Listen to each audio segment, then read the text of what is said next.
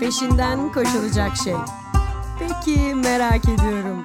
Bu bilgiyle ne yapacaksın? Merhaba. Merak Listesi'nin 50. bölümüne hoş geldiniz. Ben Çağrı. Bu bölümde Twitter'da duygu değişim örüntüsüne dair sizinle bir şeyler paylaşmak istiyorum. Bu bölüme başlamadan önce de size bir iki tane bilgi vermek istiyorum. Böyle araştırma yaparken karşıma çıkan böyle hap bilgiler benim de çok hoşuma gitti ve ilginç geldiler. Onları hemen böyle bölümün başında sizinle paylaşmak istiyorum. Şimdi konu Twitter olunca Twitter'ın istatistiklerine baktım. Neler paylaşıyorlar, ne kadar bir süre var gibi. İki şey çok ilgimi çekti. Bir tanesi Twitter'da saniyede yaklaşık olarak 6000 tane tweet atılıyormuş ortalama. 6000 tweet. Ve bu rakam 2014 yılından beri kullanıcı sayısı artmasına rağmen neredeyse sabit kalmış. Yaklaşık 6000 olarak devam ediyor günümüzde de.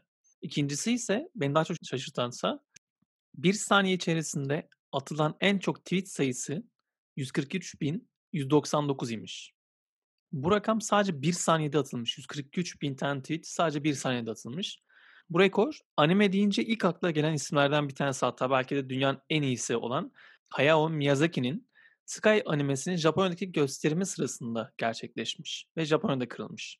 İnanılmaz bir rakam gerçekten bir saniye içerisinde atılan tweet sayısına bakınca. Bu bölümde sizinle Twitter'daki duygu değişimlerinden bahsedeceğimi söylemiştim. Ona geçmeden önce bir iki tane hatırlatmam var. Öncelikle 50. bölümü yapıyorum ve tam olarak birinci yıl aslında merak listesinde. Hatta böyle birinci yılın geçmiş bile oldum şu anda. Tam bir yıl önce Uraz Velkan'ın yaptığı podcast atölyesine katılmıştım. Ve oradan hemen podcast'e başlamıştım. Orada merak listesi ve formatı oluşmuştu. Şimdi yavaş yavaş hem çok fazla şey öğrendim bu süreç boyunca hem de sizlerden gelen geri bildirimler de beni çok fazla besliyor. Dolayısıyla hem yorum yapmayı, paylaşmayı, arkadaşlarınıza önermeyi lütfen unutmayın. Çünkü bunlar gerçekten benim için çok kıymetli. Çünkü bu sayede aslında daha fazla şey öğrenebiliyorum. O yüzden paylaşmanız benim için çok kıymetli.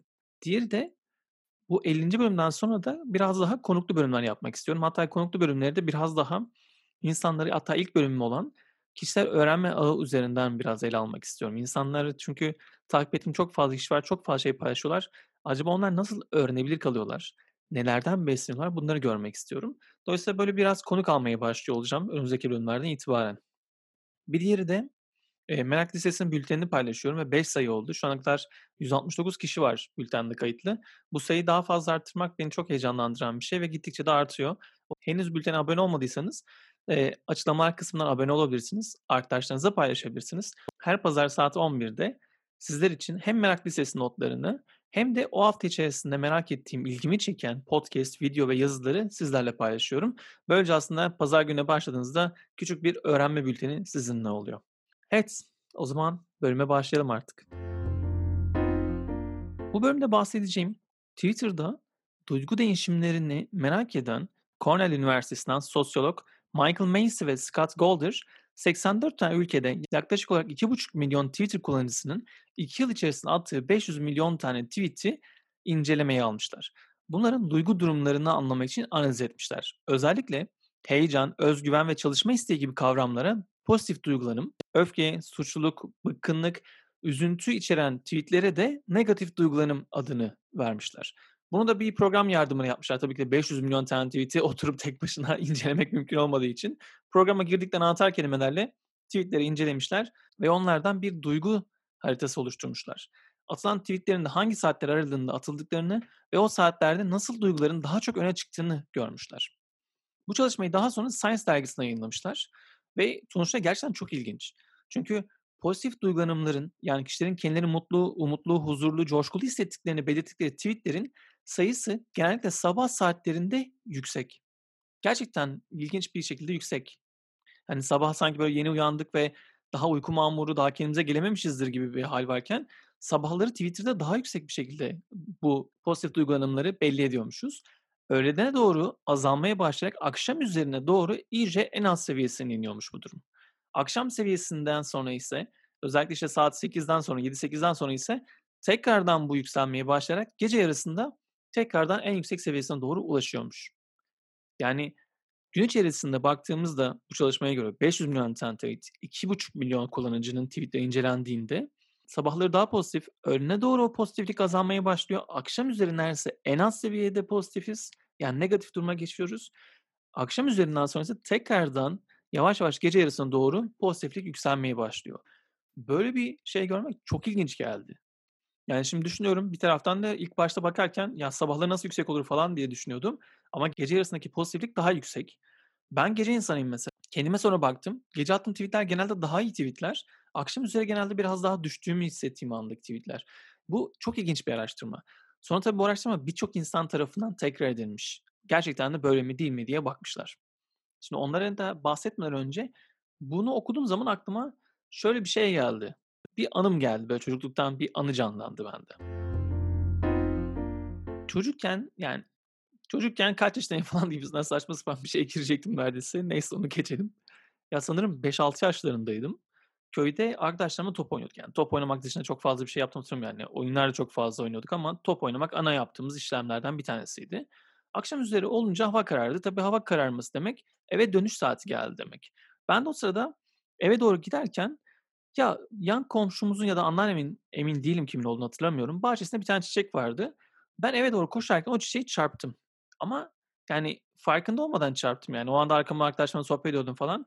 Çiçek bir anda böyle kapandı ve böyle küçüldü, büzüldü falan. Ben korktum böyle hani dedim çiçeği ne yaptım yani. Sadece çarptım ve çiçek kendi içerisine kaçtı. Neyse korktum falan şey demeden eve doğru kaçtım. Sonra hiçbir şey demedim tabii hani bana bir şey diyecekler falan diye. Sonra sabah kalktım. Tekrar arkadaşlar buluşmaya giderken bir baktım çiçek bayağı açmış tekrardan. Yani hiçbir sorunu yok, hiçbir şey yok. Sanki dün o kendi içerisinde büzülen mahvettiğimi düşündüğüm çiçek tamamen normal haline gelmiş. Sonra arkadaşlar yine oynadık falan. Sonra dönerken tekrar baktım. Akşam üzeriydi yine ve yine çiçek kapanmaya başlamış. Bu sefer dokunmadım bile. Sonra anneanneme söyledim. Dedim böyle böyle bir çiçek var. Ha o çiçeği mi diyorsun dedi. O küstüm çiçeği dedi. O öyle olur dedi. Arada dokununca ya da işte hava kararınca kapanır falan dedi o. Aa dedim ne kadar ilginçmiş. Sonraki gün tekrar aklıma geldi. Merak ettim yani nasıl oluyor da sabah açıyor falan hani böyle bir şey olur mu diye. Sonra aldım çiçeği. Böyle çiçek de ben diyorum ama yere ekili değildi böyle. Yağ tenekesi vardır böyle işte. O tenekenin içerisine ekiliydi. Aldım onu gittim.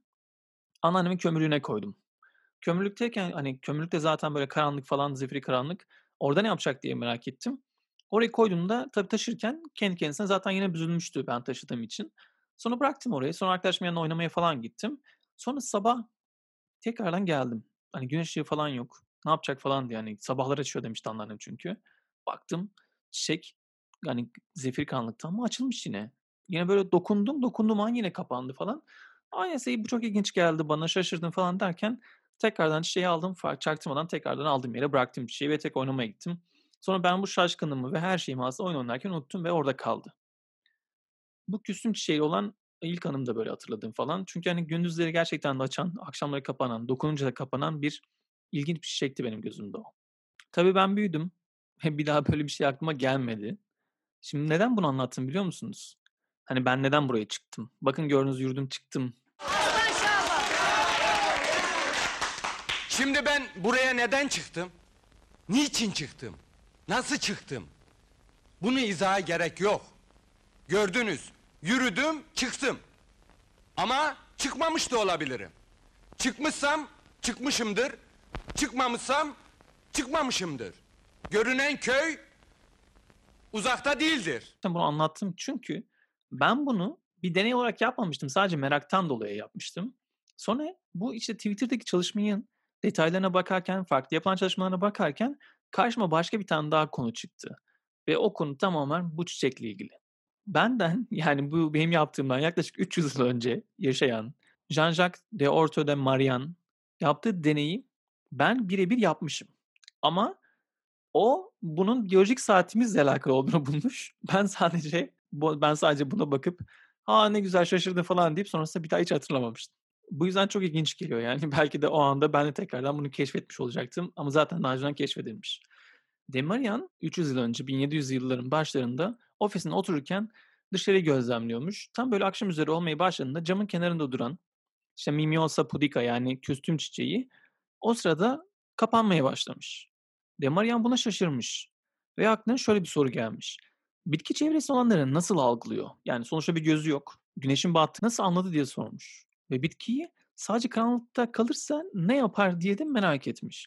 Bunun üzerine gitmiş pencerenin önden alıp dolabına getirip dolabına koymuş. Dolabın kapağını kapatmış. Ertesi gün geldiğinde hemen ilk iş olarak kapağını açıp dolabın içerisine bakmış ve çiçek gerçekten de tekrardan açık halde. Buna şaşırmış. Bunun üzerine birkaç hafta boyunca bu deneyleri tekrar etmeye başlamış. Hatta öyle ki en sonunda ofisi tamamen zifiri karanlığa bürümüş. Ve zifiri karanlıkta bile çiçek hala aynı saatinde açıyor, aynı saatten kapanıyormuş. Yani güneşin çıkıp çıkmadığını görmüyor. Ama çiçek öyle bir şey var ki içinde bir mekanizma var sanki böyle bir kronometre var, bir zaman ayarı var. O saatlerin geldiğini anlayarak bu davranışı yerine getiriyor. Yani çiçek içsel bir şeye göre hareket ediyormuş. Yani gerçekten de içimizdeki o saate göre devam ediyor. Ve sonrasında yapılan çalışmalarla beraber Demaria'nın başlattığı şey içimizdeki saate doğru yani biyolojik saatin keşfine doğru gitmiş. Ve bu duruma da sirkadiyan deniyormuş. Yaşayan organizmalarda belirli fenomenlerin her gün yaklaşık olarak aynı zamanlarda tekrarlanması durumuymuş bu sirkadiyan. Sirkadiyan Latinceden geliyormuş. Sirka yaklaşık demek, diem de gün demek. Yaklaşık gün, yaklaşık an ve bu bir süre sonra aslında her gün yapılan çalışmalara dönmüş. Ve biz farkında olmadan aslında neredeyse bütün canlılar olarak belli dönemlerde bunları yapıyoruz. Ve şöyle bir ilginç bilgi de ekleyebilirim buraya. Yapılan çalışmalar sonrasında şunu da gösteriyor. Bizim biyolojik saatimiz dünyanın kendi çevresine dönme süresinden 11 dakika fazlaymış. Yani bizim kendi içimizdeki biyolojik saatimiz 24 saat 11 dakikaymış. Dünyanın kendi etrafında dönmesiyle olan yani 24 saatle bu 11 dakikalık boşlukta aslında bizim içimizde belli şeyleri yapmakta, aynı anda yapmakta zorlayabilir. Sonuçta her gün 11 dakikalık bir fark belki de çok uzun vade sonrasında çok daha uzun bir süreye de getirebilir. Nasıl ki her sene aslında biz 6 saatimizi kenara koyuyoruz ve onu 4 yıl sonrasında bir gün olarak kutluyoruz 29 Şubat olarak. O da buna doğru dönebilirdi. Oysa zihnimiz ve beynimiz etraftan doneler toplayarak bu 11 dakikalık farkı kapatıyormuş. Dolayısıyla aslında bizim biyolojik saatimiz kendisini yine 24 saate göre ayarlıyormuş. O yüzden ki biz belli dönemlerde mesela belli saatlerde acıkıyoruz hep. Çünkü kendimizi ona göre alıştırıyoruz ve biyolojik saatimiz ona göre kurgulanmaya başlıyor. Ya da mesela her gün erken kalkmaya alıştıysak aynı saatte alarm çalmadan kalkabiliyoruz. Çünkü biyolojik saatimiz o anı biliyor dakikasına dakikasına belki de saniyesi saniyesine bunu yapıyor. Tıpkı Mimiosa pudica gibi yani küstüm çiçeği gibi. Hatta mesela şimdi ben bu podcast kaydını gece yarısı yapıyorum. Genelde bütün podcastlerimi gece kaydediyorum. Bir taraftan acayip canım tatlı çekti ve ben neredeyse kendimi öyle bir alıştırdım ki her seferinde gece yarısına doğru benim canım tatlı çekiyor ve şu anda da yanımda bir tatlı var ve onu yiyorum. Tıpkı dün gece yediğim tatlı gibi. Sonuca doğru biraz böyle bağlayacak olsam yani sonuçta bir Twitter'dan bahsettim. Twitter'daki duygu değişimlerinden bahsettim. Bir de biyolojik saatimizden bahsettim. Bunların arasındaki bağlantı ne? Şimdi 500 milyon tane tweet inceleniyor. İlgili çalışmanın sonunda da farklı çalışmalar da yapılıyor ve hepsinde aslında bu döngünün aynı olduğu gözüküyor. Dolayısıyla aslında bizler de küstüm çiçeği gibi belli durumlarda da duygusal dalgalanmalar yaşıyoruz ve buna göre hareket ediyoruz ve bunu da sosyal medyaya da yansıtıyoruz. Bunu çok rahat bir şekilde söyleyebiliriz bu çalışmalardan. Çünkü kendini tekrardan çalışmalar bunu hep göstermiş ve aynı ritmin, aynı saatlerde olduğunu gösteriyor bize. Tabii bir de şunu da söyleyebiliriz. İnsanlar olarak bizler sosyal medyada tamamen dürüst değiliz. Atılan tweetlerde söylenmeyenler de var. Ya da söylenemeyenler de var ya da mış gibi yapılan da çok fazla var ya da ironiler de var. Ama oysa ne olursa olsun bu çalışmalar bize gösteriyor ki belli saatlerdeki bu yığılmalar ve değişimler neredeyse farklı kültürlerden dahi olsa, farklı inanışlardan da olsa, farklı kıtalardan da olsa benzer bir yerde öbekleniyor. Dolayısıyla sabahları daha yüksek bir pozitiflik var. Akşam üzerine öğlen düşmeye başlıyor. Akşam üzere en düşüğe düşüyoruz. Ve ondan sonra akşam tekrardan gece yarısına doğru yükselen bir pozitiflik halimiz var. Bu örüntüyü bilmek ve bu örüntülerin de nasıl etkili olabileceğini de düşünmek bence çok ilginç bir şey. Çünkü aslında demek ki bizlerin insanlar olarak belli saatlerdeki duygu durumlarımızda değişimler var. Yani sabahları daha pozitifiz. O zaman belki de aslında şöyle bir şeylere gidebiliriz. Kendimize belli e, rutinler içerisindeyken kendimize alanlar açabiliriz. Çünkü belli dönemlerde bir şeyleri yapmak bazen çok fazla canımızı sıkabiliyor. Dolayısıyla belki de bunları yaparken acaba akşam üzerinde mi bunu çok yapıyorduk? Yani akşam üzerleri karar aldığımızda daha e, negatif olabilir miyiz? Daha karamsar yaklaşıyor olabilir miyiz? Ya da sosyal medyaya girdiğimizde akşam üzerleri ya da öğleden sonrasında acaba içimize daha fazla karamsarlık çöküyor olabilir mi? Ve ben bunları kendime sordum ve kendime şöyle bir not aldım. Özellikle de Twitter'ı kullanma konusunda hani Twitter'a çünkü akışa girdiğiniz zaman genelde kötü haberleri okumak ya da işte utandığımız şeyleri bakarken bir anda kendimizi onun içerisinde kaybetmek gibi hallere dönüyoruz. O yüzden Twitter'ı bundan sonrasında öğlen ve akşam üzerine doğru neredeyse hiç kullanmamayı hedefliyorum. Çünkü gerçekten de etkiliyor farkında olmadan. Ve bu çalışmada bana en çok ne zaman etkilendiğime dair güzel bir veri koyuyor. Ve bu veriyi kullanmak istiyorum. Biliyoruz ki duygusal dalgalanmalar her zaman olan şeyler. Her zaman aynı değiliz gün içerisinde. Dolayısıyla demek ki aslında böyle bir ritim farklılığı varsa biraz buna göre yaşamak bana belki daha iyi gelecekmiş gibi hissettiriyor. Ve bu yüzden de kendime biraz daha özen göstermek için bu zaman aralıklarında kendime dikkat ediyor olacağım. Daha fazla sabah ya da akşam üzerinden sonra bakmaya çalışacağım. Öğlen ve akşamları sosyal medyada birazcık kendime ara vermiş olacağım. Belki moda intermediate fasting gibi intermediate e, tweeting diyebiliriz belki. Bilmiyorum artık adına ne olursa. Peki bu bölümden de size şöyle bir soru bırakayım. Kendinize vakit ayırmak, motivasyonunuzu yükseltmek için gün içerisinde belli anlara ihtiyacımız var. Bu anları göz önünde bulundurduğunuz zaman kendinize biraz böyle sosyal medya diyeti yapsanız hangi zaman aralıklarını seçersiniz? Bir kendinizi sorgulasanız da gerçekten de sabahları daha pozitif, öğleden sonra yavaş yavaş düşmeye başlayan bir pozitiflik var ve akşam üzerinden sonra tekrar artan bir pozitifliğe doğru sizlerin yaptığınız davranışlar gidiyor mu? Belki sadece sosyal medya değil, gün içerisindeki duygu durumunuz da buna yakın olabilir mi? Ne dersiniz? Beni dinlediğiniz için teşekkür ederim. 50. bölümü burada bitiriyorum. Tabii ki de bitirmeden önce tekrar hatırlatmak istiyorum. Bu bölümü beğendiyseniz arkadaşlarınızla paylaşmayı ya da bu bölümün ilgisini çekeceğini düşündüğünüz arkadaşlarınız varsa onlara göndererek onların dinlemesini sağlamayı unutmayın. Ve yorumlarınız varsa lütfen yorumlarınızı hem bana sosyal medyadan gönderin hem de Podfresh hesabına ekleyerek onlara da iletebilirsiniz. Üzerine hep beraber konuşalım. O zaman Merak Listesi'nin 50. bölümü burada bitti. Bir sonraki bölümde görüşmek üzere. Hoşçakalın.